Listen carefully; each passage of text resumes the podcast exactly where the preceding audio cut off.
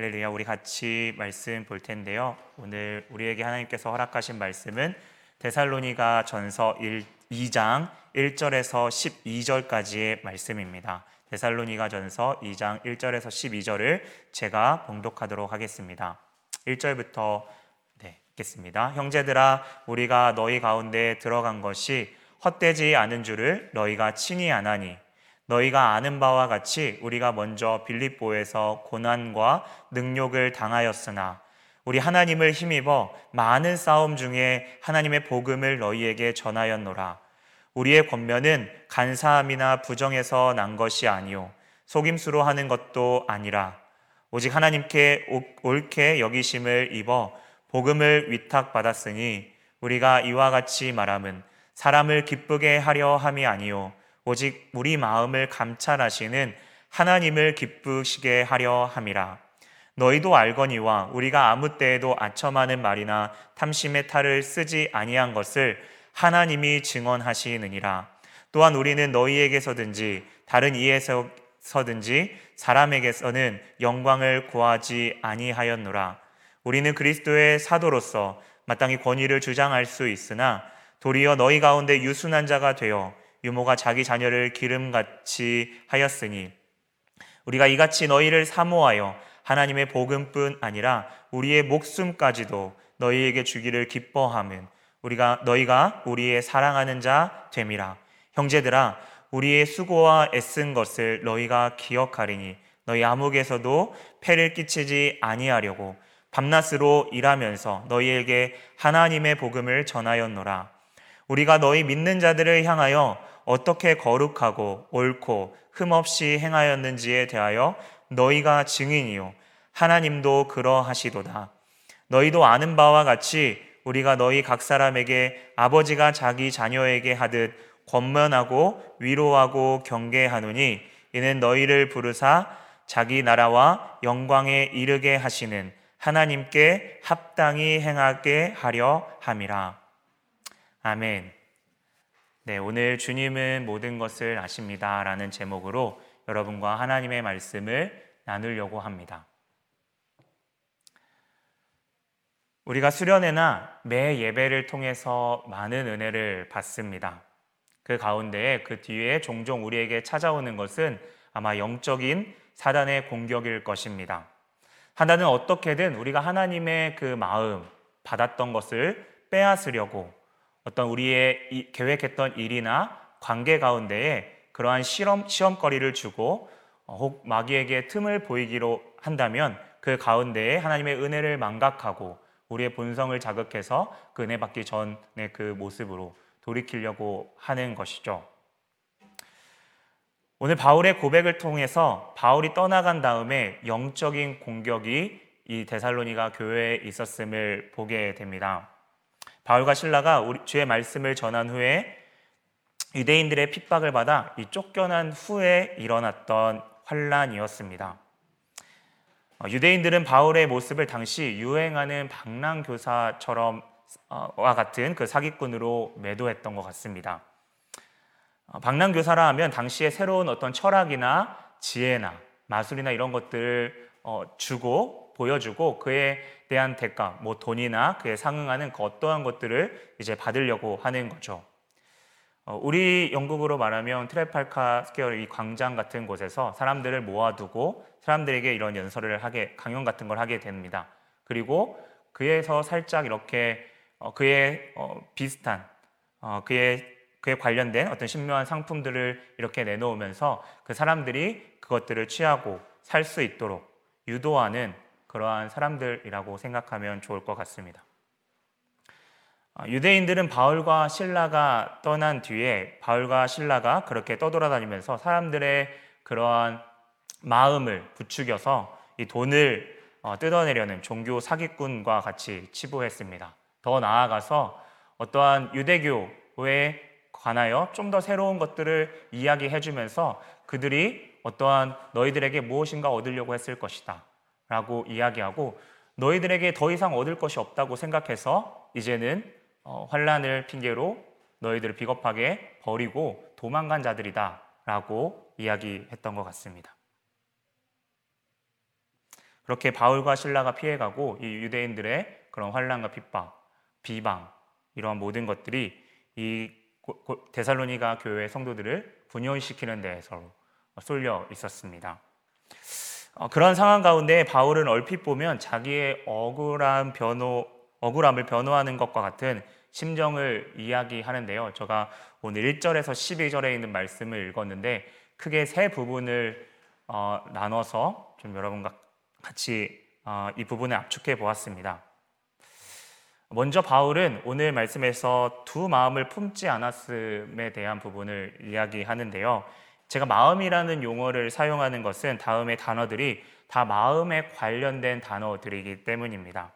3절에 바울은 우리는 방랑교사와 다르게 간사함과 속여서 불순한 목적으로 너희에게 다가가지 않았다라고 이야기하죠. 5절에 보게 되면 아첨하는 말이나 탐심의 말로 가면 쓰지 않았다, 탈을 쓰지 않았다라고 이야기합니다. 대신 10절에 거룩하고 옳고 흠없이 행했다라고 이야기하죠. 바울은 정말이지 빌립보의 그 귀신 들린 여종과 같은 그러한 하나님을 마치 팔아서 돈을 벌려고 하거나 교인들을 속여서 일정한 혜택을 받게 하고 그러한 상응한 그런 대가를 뜯어내려고 그들에게 접근하지 않았습니다. 물론 그들에게 더 이상 얻을 것이 없어서 피한 것도 아니지요. 바울은 빌립보로부터 고난과 능욕 상관없이 하나님께서 친히 대장되셔서 나는 그분의 힘에 이끌려서 일관된 모습으로 복음을 전해왔음을 오늘 성도들에게 이야기합니다. 그리고 이 부분에 대해서 너희도 알고 있는 사실이고 하나님이 증인이시다라고 이야기하죠. 바울의 두 번째 변호는 그들을 위해 일하며 수고하며 애쓴 것에 대해서 언급합니다. 9절과 10절을 보게 되면 밤낮으로 텐트를 만들고 그 사이에 복음을 전했습니다.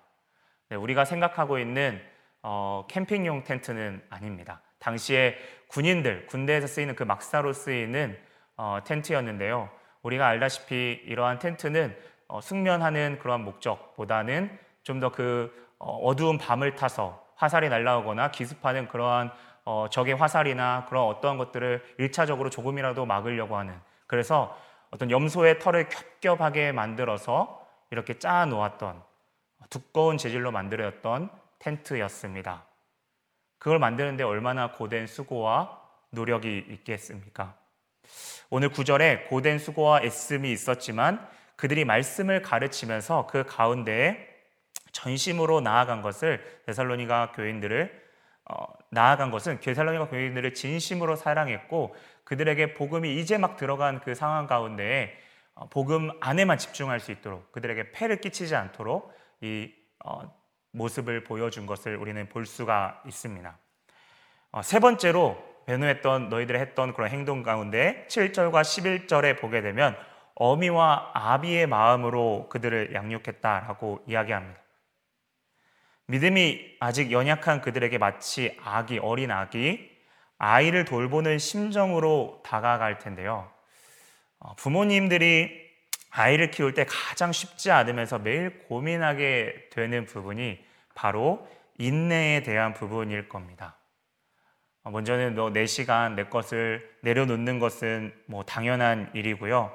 때론 쉬지 않고 엄마 아빠를 찾는 그 가운데 반응해야 될 때, 그 아이들이 혹 궁금한 것이 생기고 조금 자라서 호기심이 있을 때 자꾸 이런 것들을 계속해서 물어볼 때 그런 것들을 또 설명해 주기를 원할 때, 그리고 또는 게임이나 어떤 인스턴트 식품을 절제하지 못할 때, 끊임없이 조르고 그렇게 화를 낼 때, 더 나아가서는 조금 더 크게 되면 이제는 자기 주장을 하게 되고 떼를 쓰게 되며 엄마는 몰라, 엄마는 뭘 알아 라고 하는 좀 충격적인 이야기도 듣게 되고, 그렇게 부모님을 낮추어 보게 될 때 그런 자녀를 보면서 때로는 기다려주고 인내 시간이 필요하고 들어줘야 된다 라고 하는 것을 알면서도 곧바로 힘으로 누르고 싶은 마음이 들 때가 아마 자연스럽게 있을 것입니다.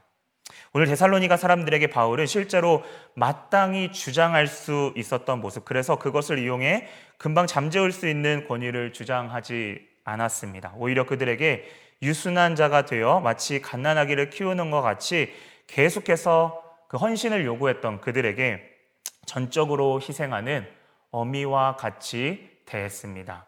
그리고 그들에게 때로는 아비와 같이 자녀들이 잘못된 것이 있다면 사랑의 마음으로 가르치고 권하고 청하면서 잘못된 길로 갈 때에는 경계하며 때로는 그들을, 그 아이들을 위로하고 격려하는 모습으로 책임감 있게 나아갔음을 보게 됩니다. 제가 좀 짧게 이 세 가지에 대해서 나누었는데요. 이 세 가지를 좀 생각해 보게 되면서 우리가 데살로니가 전서 1장 6절에 이 말씀이 좀 떠올랐습니다. 데살로니가 교인들이 바울과 실라와 우리 주를 본받았다라고 저번 시간에 제가 같이 함께 말씀을 나누었는데요. 본이라는 말에 좀 주목했습니다. 본은 어떤 틀을 이야기하죠. 그대로 그 모습을 닮아 있다. 그러면 데살로니가 교회인들의 그 모습이, 그 믿음에 대한 모습, 또 사랑, 소망에 대한 그 모습이 오늘 바울의 모습에서도 비춰짐을 보게 됩니다. 데살로니가 교인들의 믿음에 대한 행동은 그들이 다른 신, 우상들을 버리고 하나님, 참신 하나님만을 쫓았다고 이야기하는데요. 제가 방금 맨 처음에 서두에 이야기 나누었던 다른 마음을 품지 않고 오직 하나님만을 바라봤던 그 모습에서 이 바울의 믿음이 보이게 됩니다. 바울이 9절과 10절을 통해서 제가 데살로니가 교인들은 사랑의 수고가 있었는데요. 바울 또한 이 텐트를 만드는 그 수고와 애씀이 있음에도 불구하고 밤낮으로 그들을 사랑함으로 목숨까지 내놓는 그 희생의, 그 사랑의 수고가 바울의 모습 가운데서도 보이게 됩니다. 또한 이 소망의 인내로서 장차 오실 우리를 건지실 그 하나님을 믿고 나아갔던 그 데살로니가 교인의 성도들의 모습에서 오늘 바울 가운데 이 정말 어미와 아비의 마음으로 끝까지 인내하며 12절에 보게 되면 그들이 하나님 앞에 합당하게 설 수 있도록 책임감 있게 인내를 가지고 나아갔던 바울의 모습 또한 살펴보게 됩니다. 그래서인지 이 복음을 받아들였다는 사람들의 표지, 이 표지라는 것은 구별된 행동입니다. 이 복음을 받아들였을 때 자연스럽게 나오는 그런 행동들이 오늘 바울에게도 있었고 데살로니가 교인 성도들에게도 동일하게 있었다는 사실을 다시 한번 생각해 보게 됩니다. 이러한 바울의 마음이 어떻게 그들을 이런 모함했던 유대인들과 같이 그들을 버린 것이고 데살로니가 성도들을 버린 것이고 도망간 것이라고 할 수 있겠습니까? 바울은 순전히 이미 그분의 은혜 가운데 부르시고 택하신 그 사랑 가운데에서 그것을 기억하는 데서 나아갔던 자발적인 모습입니다. 그런데요, 오늘 바울의 이러한 변호하는 모습에 대해 섣불리 생각한다면 바울의 이러한 변호가 자칫 바울이 그의 모습을 인정받기 위해서 어떻게든 설명하고 이유를 대는 것처럼 생각할 수도 있습니다. 또는 바울은 무엇이 불안했길래, 무엇이 두려웠길래 자꾸 자기 자신이 그들을 위해서 무엇인가 했다고 자꾸 설명하려고 하는 것일까? 다르게 생각하면 바울은 자존심도 없나? 라고까지도 생각할 수 있을 것 같습니다. 하지만 바울의 오늘 주장을 면밀하게 살펴보면 정말이지 아무것도 할 수 없는 그 아기와 같은 그들에게 모든 필요를 채워주고 그 아기가 성장하여 무엇인가 호기심이 생기고 궁금함이 생길 것 같은 그러한 부분들을 설명하며 하나하나 설명해 주는 것처럼 오늘 데살로니가 교인의 상태가 아직 믿음이 연약한 그들에게 그들을 귀하게 생각하고 그들의 관계를 자르려고 했던 그 유대인들의 그런 모습들이 잘못됐다는 것을 오늘 자신이 보였던 이 빌립보의 그 고난부터 있었던 그런 스토리를 가져오면서 일관성 있는 태도로 확인시켜주는 모습을 보입니다. 여러분, 보통 아이에게 부모의 일관성 있는 태도는 아이로 하여금 안정감을 느끼게 하고 신뢰와 올바른 그런 애착의 관계를 형성하게 합니다. 엄마 아빠의 훈육이 일관성이 있고 기분에 따라 하는 것, 상황에 따라 하는 것이 아니라 그렇게 하게 되면 이제 아이는 혼란을 겪게 되는 것이죠. 바울의 모습은 어떠한 상대방을 생각하며 내가 지금까지 열심히 일했는데 그것이 열매 맺지 못할까 봐, 애써 일한 일이 열매 맺지 못할까 봐 조마조마한 행동은, 인간적인 행동은 아니었습니다. 빌립보에서 매질을 당하는 모습이 데살로니가 교인들에게 언뜻 우리가 보기에는 그러한 모습들이 수치가 될 수 있고 어떤 부끄러움이 될 수 있지만, 그래서 우리가 생각하면 복음을 듣는 사람의 모습이면 조금 더 나이스하고 해야 되는데, 우리가 생각해보면 빌립보에서 고난과 능력을 받았던 바울의 옷차림이나 바울의 그러한 매질을 받았던 그런 모습들이 얼마나 좋게는 보이지 않았을 것입니다. 그럼에도 불구하고 오늘 일관성 있게 바울이 이것을 솔직하게 가감없이 이야기하는 이러한 태도는 오직 한 가지의 목적 때문임을 오늘 성경을 통해 이야기하죠. 오직 하나님을 기쁘시게 하기 위해서이다 라고 이야기합니다.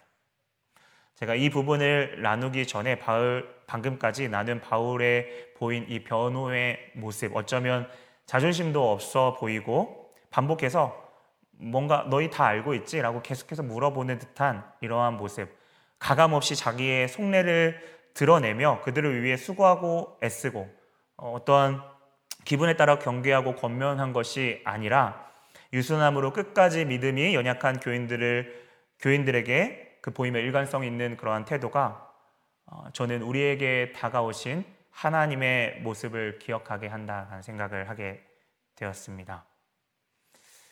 하나님께서는 믿음이 연약한 정도가 아니라 당신을 배반한 우리를 위해서, 인간을 위해서 먼저 구원의 손길을 내미셨고 아브라함이라는 한 사람을 택하셔서 우리의 인간의 수준에 낮추어서 우리를 끝까지 붙잡고 구원하겠다는 약속, 우리가 알고 있는 언약을 맺으셨습니다.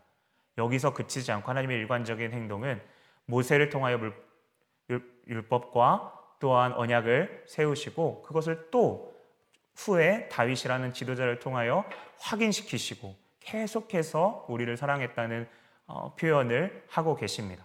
때로는 선지자들을 통하여 광야와 또한 포로기에 있는 그 시절 가운데 정말 주님께 돌이키고 어떠한 삶이 복된 삶인지, 정말 구원받은 백성으로서 하나님의 자녀로서 살아가기를 계속해서 말씀하고 계셨던 그 하나님의 모습을 우리는 볼 수가 있습니다. 그리고 때가 되어서 우리 스스로 할 수 없는 죄에 대한 해결 또한 그 길을 먼저 계획하고 마련해 두셨습니다.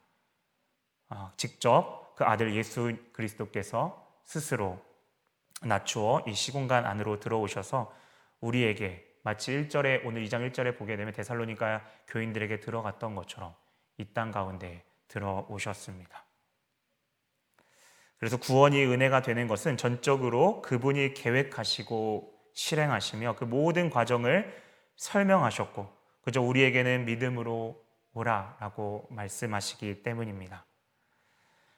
어떤 사람 혹자는 이러한 하나님이 자신을 드러내고 계시하는 그런 부분이 하나님이 뭐가 부족해서 왜 자꾸 자기를 스스로 인정받기를 원하시는 그 분처럼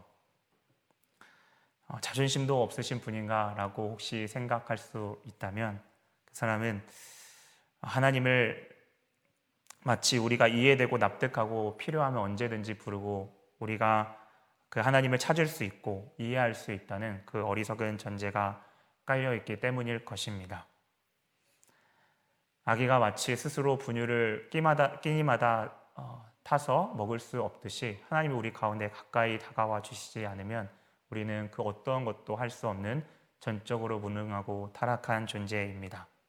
그래서 어쩌면 그들에게 들어가 복음을 전하고 오늘 자존심도 어쩌면 없어 보이는 이 바울의 모습 가운데 성육신 하셔서 우리 가운데 작디작은 우리의 세상 가운데 오셔서 우리에게 먼저 다가오시고 계속해서 설명하시며 그 십자가의 죽음 그 바로 직전까지 여러 비유들을 통해서 어떻게든 당신을 표현하고 말씀하시려고 하셨던 그 하나님의 모습, 그리고 그 가운데에 당신이 가시고 성령을 통하여 계속해서 우리에게 비춰주고 계시는, 당신을 나타내시고 계시는 이 모든 것들을 우리가 곰곰이 생각해 봤을 때에 전적으로 그분의 은혜라는 사실을 오늘 바울의 일관성 있는 태도를 통해 우리 주님을 기억하게 됩니다.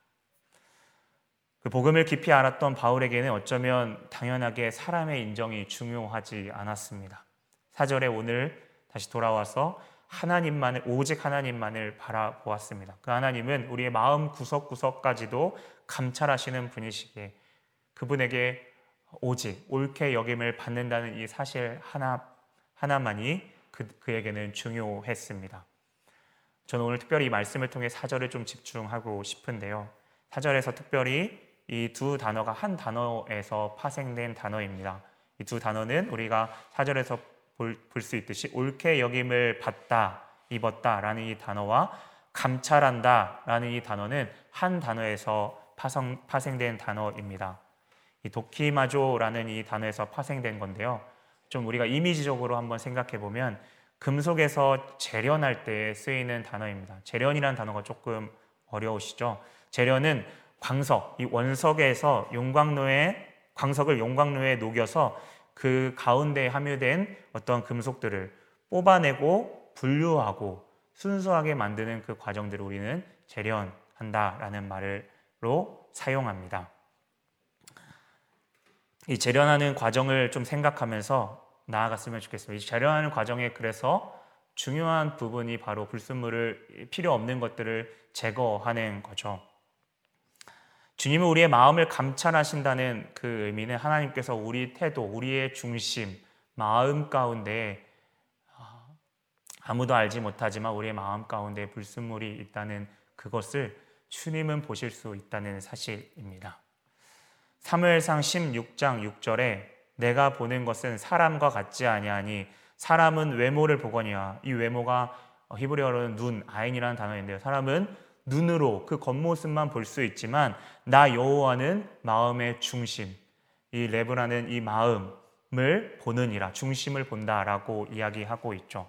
그래서 바울에게 가장 중요한 것은 아무것도 감출 수 없는 참 주인이신 그분한테만 옳게 여김을 받는다는 것, 온전히 충성된 종으로 주 앞에 나아가는 그 한 가지였습니다. 그러한 충성된 종으로 나아가는 바울은 오늘 자기 자신을 4절에 보게 되면 중간에 복음으로 위탁받은 자라고 말합니다. 위탁받아라는 것은 우리가 쉽게 많이 들어서 알고 있습니다. 맡겨졌다라는 의미로도 사용되죠. 우리가 많이 알고 있는 누가복음 16장의 불의한 청지기에 나왔을 때 이 청지기와 짝꿍이 되는 사용되는 단어가 이 맡겨졌다, 위탁받았다라는 단어입니다. 그러면 오늘 복음을 위탁받았다라는 설명을 좀 생각해 보려면 청지기의 어떠한 모습들을 다시 한번 좀 생각해 보면 좀 이해하기 쉬울 것 같습니다. 청지기에게는 중요한 두 가지가 있습니다. 알아야 되는 사실이 있죠. 첫 번째는 너무나도 당연한 것인데 이 재산 모두가 주인의 것이라는 사실입니다. 그런데요, 이 1번의 명제가 완전히 옳게 여김을 받으려면, 충분히 이해되려지려면 다음에 청지기의 역할이 온전하게 수행될 때 그 1번이 만족하게 되는 것입니다. 청지기의 역할은 무엇일까요? 우리 시대로 말하면 주인의 재산을 열심히 재테크해서 불리는 것일까요? 사실 그렇게 되면 조금 위험할 수 있습니다. 우리가 알고 있는 달란트의 비유처럼 주인의 마음에, 자기의 생각에는 그게 주인의 뜻인지 주인의 뜻이라고 생각하지만 그것이 주인의 뜻이 아닐 수 있다는 거죠. 주인은 그 달란트 비유에서 보면 악하고 게으른 종이라고 이야기하고 있습니다. 우리가 그렇게 생각해 볼 때 중요한 것은, 청지기의 중요한 것은 주인의 마음을 깊이 헤아려서 그 재산을 주인의 뜻대로 사용하고 보관하는 데 있습니다.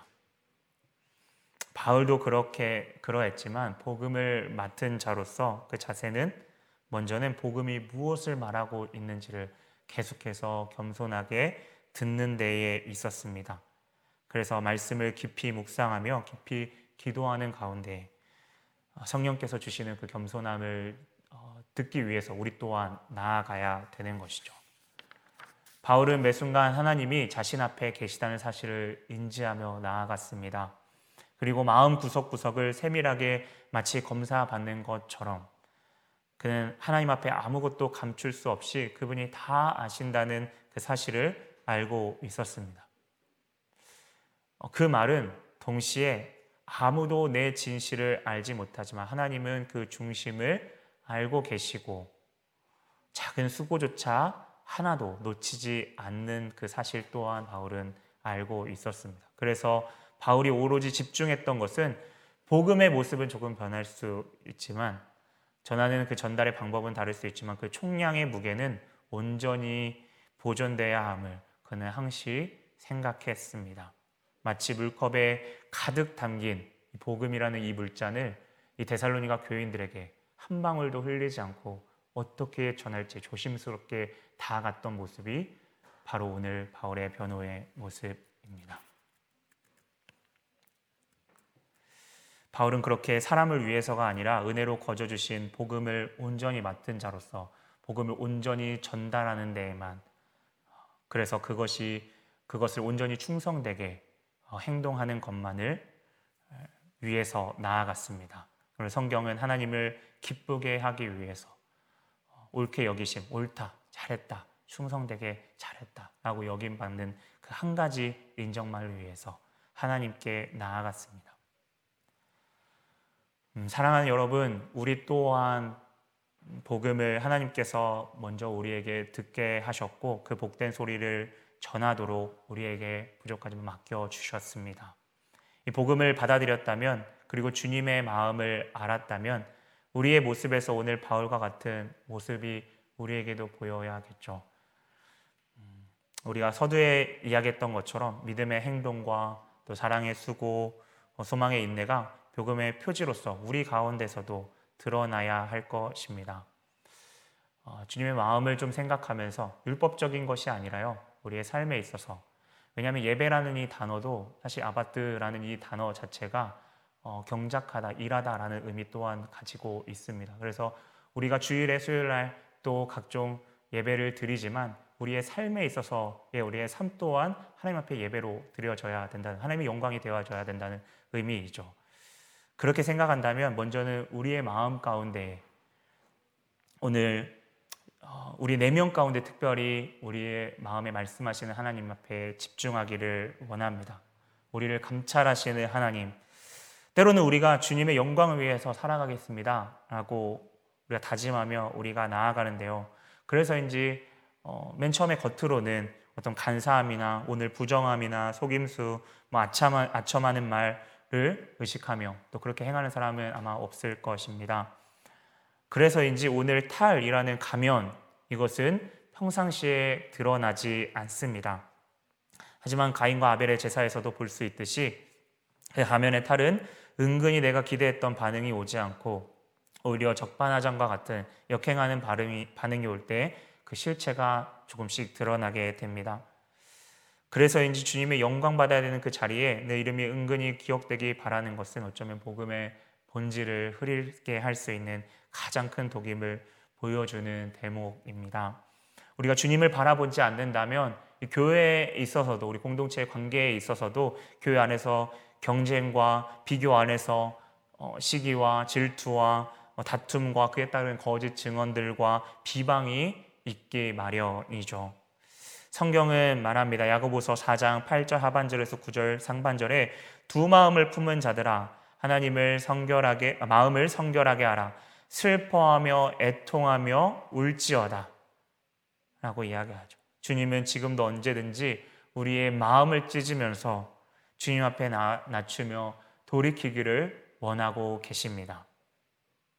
진정으로 회개하는 믿음의 행동뿐만 아니라 오늘 두 번째로 누군가에게 주님이 사랑의 수고를 요청하실 수도 있습니다. 바울처럼 힘든 노동으로 내 가정, 내 학업, 내 개인적인 삶 돌보기도 바쁜데 내 주변에 믿음이 연약한 자를 보게 하십니다. 그리고 그 영혼을 돌보게 하시고 그 지체에게 더 나아가서 헌신을 요구하게 하실 수 있습니다. 그리고 오늘 마지막으로 부모와 같은 인내함으로 나아가는 것인데요. 네, 오늘은 5월 5일 어린이날입니다. 5월엔 우리가 알다시피 가정의 달이죠. 혼자가 아닌 관계를 생각할 수 있도록 하나님께서 선물로 주신 1년 중에 좀 소중한 한 달인 것 같습니다. 특별히 오늘 또 다음 주는 이번 주 토요일은 또 어버이날, 다음 주는 또 스승의 날이 있어서 우리의 육적인 또 영적인 또 스승이 되었던 그분들을 또 감사함으로 기억하는 날이기도 합니다. 어쩌면 우리 또한 바울과 같이 누군가에 의해서 인내와 많은 수고 가운데 양육되어져 왔고 자라왔습니다. 육적인 부분 당연하고 영적인 부분도 그렇습니다. 그러한 수많은 인내함과 기다림 가운데 우리가 서 있는 거죠. 어쩌면 이제는 하나님께서 우리 또한 자라서 바울과 같은 역할로서 너희가 이제는 그 모습으로 나아가기를 원하는, 요구하시는 그 지체들이 제가 바라보고 있는 이 화면 너머에 혹시 있을지 모르겠습니다. 우리 주변에 영적으로 목말라서 주님에 대한 갈급함을 표현하는 지체들이 많을 겁니다. 그 중에서 이렇게 속으로 생각하는 지체들도 있을 겁니다. 저 지금 하나님에 따라서 계속 무엇인가 하고 있는데 내 삶은 바뀌지 않아요. 어떻게 해야 하죠? 정말 궁금해요. 나 진짜 복음을 알고 싶어요. 나 좀 도와주세요. 이러한 방법이 이 자존심과 어색함 때문에 때로는 어린아이처럼 하나님과 사람들에게 짜증을 내기도 하고, 궁금한 것을 계속 물어보기도 하고, 엉뚱한 것, 때로는 우리가 생각하는 것이 틀렸다고 비판하는 지체들도 우리 가운데 있을 수 있습니다. 그 상황 가운데 맞바로 받아치기 이전에 우리가 주님의 마음을 구하면서 한번 나아가기를 원합니다. 혹 그러한 표현 넘어서 그 사람들의 그 입장에서 하나님을 향한 갈급함이 있고 누구인지 궁금하고, 그 사람들을 위해 여러분 한 사람 한 사람을 주변에, 오늘 관계 가운데에 그 믿음의 연약한 지체들처럼 붙여주신다면 여러분 주님 앞에 또 그 지체들에게 어떻게 반응하기를 원하십니까? 교회를 비판하는 사람들도 다르게 생각하면 교회에 대한 기대를 가지고 있습니다. 아직 교회가 지탄받고 있다는 것은 아직 마지막으로 기회가 우리 가운데 있다는 것입니다. 여러분, 기대가 안 되면 관심도 없습니다. 이러한 길을 계속해서 우리가 걸어가야 된다고 생각한다면 때로는 억울하고 외롭고 지칠 수 있습니다. 혼자라고 생각할 때도 있을 겁니다. 오늘 바울이 권위를 세우지 않고 유순함으로 다가갔는데요. 권위를 이렇게 한번 바꿔서 생각해 보기를 원합니다. 남들에게 특별히 비난받지 않는 방법, 하지만 때에 따라 상대에게는 최선은 아닐 수 있는 길이라고 한번 생각해 봅시다. 쉽게 갈 수 있는 길이지만 최선은 아닌 길, 이 길이 있고요. 반대로 돌아가는 길 같지만 그 영혼을 생각하며 천천히 가는 길 가운데에 여러분은 그 어떠한 길로 가기를 원하십니까? 그럴 때에 우리가 어떻게 나아가야 될지 마음이 어지럽고 힘들 때 우리 주님의 행하심을 우리 함께 기억하기를 바랍니다. 주님은 처음부터 이 땅에 멋진 통치자로 오셔서 하는 전쟁마다 이기시고 즉각적으로 사람들을 그 발 앞에 무릎 꿇게 하고 더 이상은 죄를 안 짓도록 복종하게 하실 수 있는 분이셨습니다. 하지만 우리 주님은 세상 사람들이 보기에는 미련하고 바보 같은 사람이라고 조롱하는 그 가운데서도 그것을 개의치 아니하고 이 땅의 종으로서 낮추며 본이 되어주셨고, 십자가에서 죽는 그 상황 가운데서도 아무 말도 하지 않는 그 영광에 스스로에게 돌리지 않고 높이지 않으며 잠잠하게 죽으셨습니다. 그런데 오늘 빌립보서 2장 9절에서 11절에 나와 있습니다.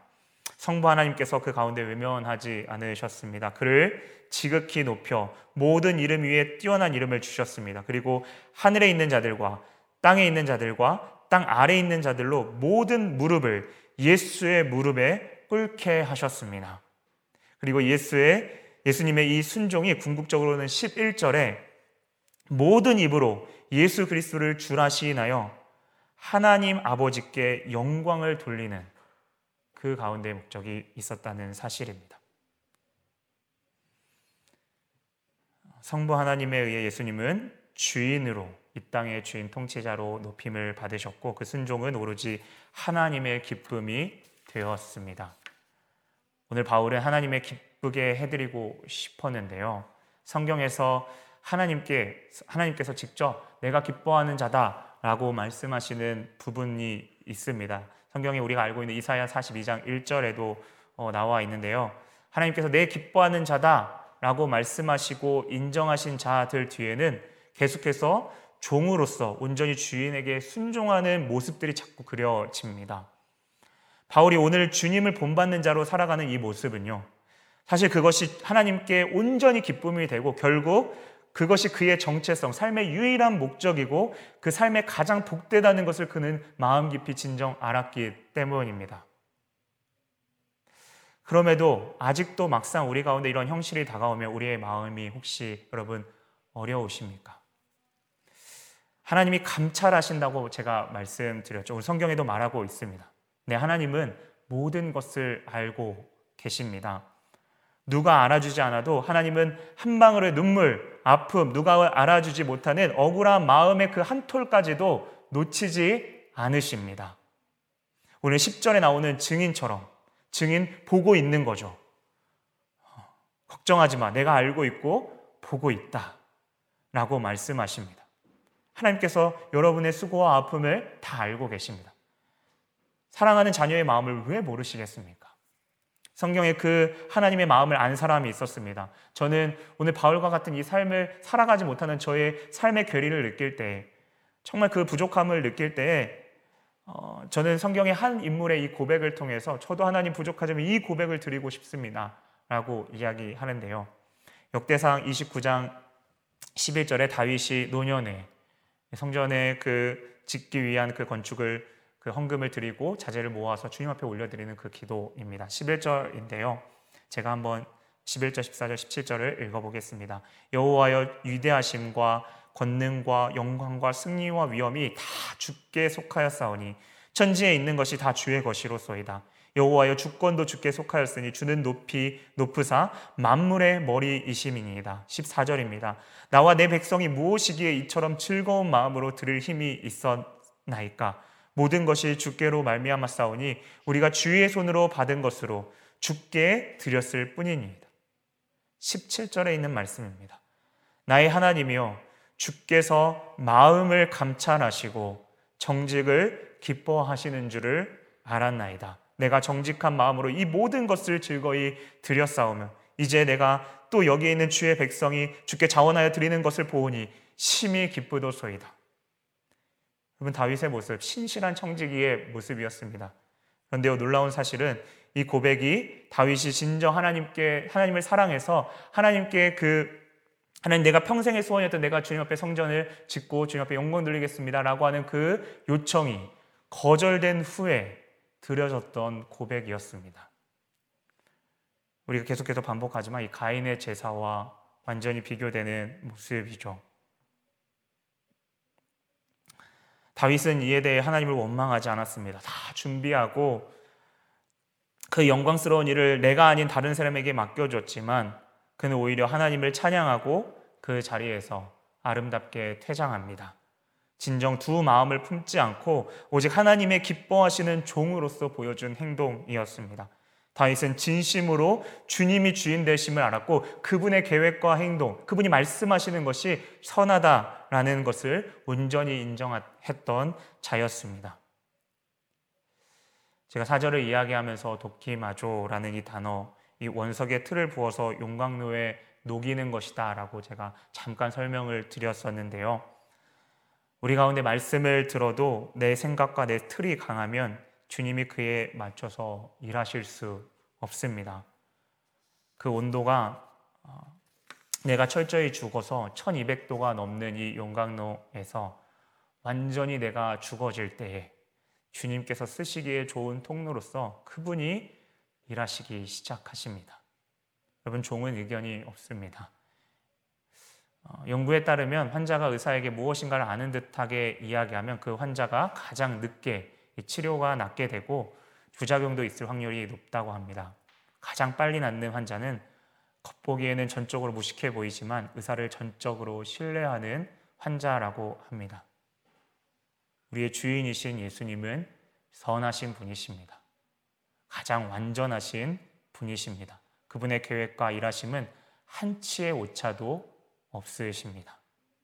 아직 주님께 불만이 있다는 것은 주님이 어떠한 분이신지 머리로만 알고 있는 가능성이 있습니다. 여러분, 그렇게 주님의 마음을 우리가 품고 주님이 어떠한 분이신지를 우리가 깊이 알 때에 오늘 복음의 표지와 같은 믿음의 행동, 사랑의 수고, 소망의 인내함이 우리의 힘으로 결코 할 수 없음을 우리가 인정하게 됩니다.